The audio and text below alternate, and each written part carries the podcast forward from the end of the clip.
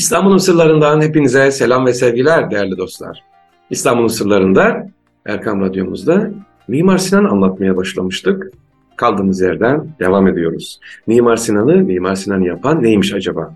İstanbul'da sevgiliciler Mimar Sinan'ın kendi tasarımları olarak elinden çıkar 316 eseri var. Evet 50 e, yıllık bir dönemde Mimar Sinan 316 eser ortaya çıkarıyor İstanbul'da. Mimar Sinan'ın e, küçük yapıtlarından pek çoğu özgün durumu ile günümüze maalesef gelememiş sevgiliciler. Yine İstanbul'da yapılan Türk mimarlığına yaptığı kat, katkılar açıklamaya e, bu önemli, yeterli. Sevgili dinleyiciler İstanbul'da özellikle Mimar Sinan'ın yaptığı baktığımız zaman nedir özelliği? Osmanlı döneminde mimarların devlet protokolünde çok önemli bir yer almadığını görüyoruz. Bu yüzden Sinan kendisini zayıf bir karıncaya benzetmektedir. Evet, karıncaya benzetiyor kendisi söylüyor bunu. Sinan o Osmanlı Devleti'nin güçlü döneminde üç sultan yanında pek çok saray erkanına yapı tasarlamış ve beğeni toplamış bir mimar. Ama hiç o kadar da abartılmıyor dikkat edin. Yani Rüstem Paşa'ya, e, Sokulu'ya, işte Şems Ahmet Paşa'ya, İkinci Selim döneminde, Kanuni Sultan Süleyman döneminde, 3. Mehmet döneminde, 3. Murat döneminde Mimar Sinan hizmet etmiş. Mimar Sinan bütün bunlara rağmen neyini korumuş sevgiliciler? Mütevaziliğini, vakarlığını korumuş. Aman padişahın yanında görüneyim, aman önde çıkayım dememiş. Hep geride olmuş, kendisini değil eserlerini konuşturmuş. Mimar Sinan Kanuni Süleyman İstanbul'a su getirmek için Sinan'ı görevlendirdiğinde Sinan'ı çok zor ve bilgi gerektiren bu işi başarıyla tamamlaması Kanuni Süleyman'ın takdirini kazanmasına neden oluyor. Sinan Sultan Süleyman için nice zaman mübarek üzengilerin yanında yürüyüp sohbetleriyle onurlandım demektedir.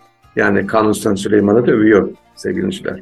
Şunu anlatırken şimdi sizlere gözümün önüne Süleymaniye geliyor ama ondan önce İstanbul'da Fatih'te geçen hafta bir gezide e, sevgiliciler ben Mimar Sinan'ın olduğunu bilmiyordum. Haliç'ten aşağı inerken e, baktım aa iki tane cami var.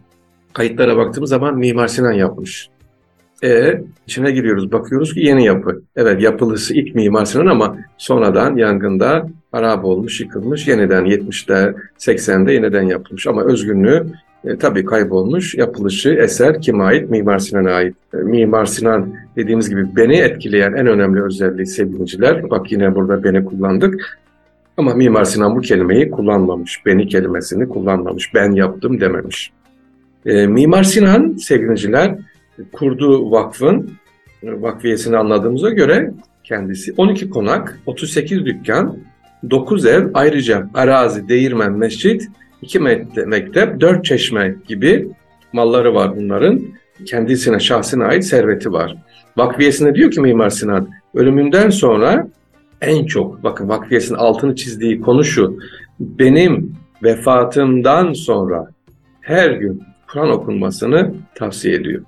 Özellikle vakfiyesindeki şu nota dikkat edelim. Muharrem ayının onunda evimde diyor. Yani bugün evinde dediği neresi? Fatih'te bizim de komşu olduğumuz Sinan Camii'nin yanında. Yani İstanbul Emniyet Müdürlüğü'nün karşısında sevgili İrkay Şerif Caddesi'nde. Muharrem ayının onunda evimde fakirlerin doyurulmasını, mektepteki öğrencilere Ramazan bayramının elbise alınmasını, mektebin kışın ısıtılmasını mutlaka kışın ısıtılmasını, öğrencilerin sıcakta ders çalışmasını temin edin diyor. Bu 2023 yılındayız. E, yurtta kalan ya da evlerde kalan öğrencilerimiz inşallah kombileri böyle açmamak için uğraşıyorlar. Battaniyeyle oturuyorlar. Ama Mimar Sinan ne diyor bakın vakfiyesinde?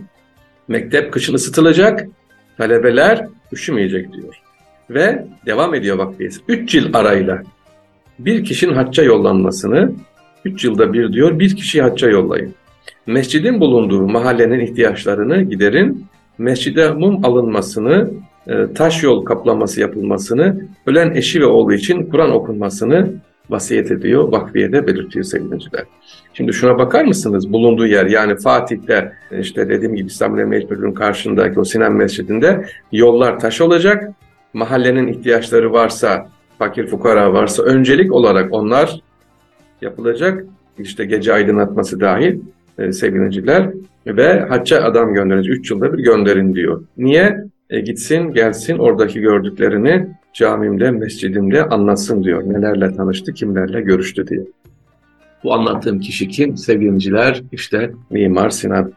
Mimar Sinan sevgiliciler 1582'de hacca giden gidiyor ve şair dostu Sahi Çelebi'ye hayatını ve yapıtların listesini yazdırdıktan sonra Süleymaniye Camisi yakınındaki e, mezarına, yani türbesine 1588'de e, ne yapıyor? Defnediliyor sevgiliciler.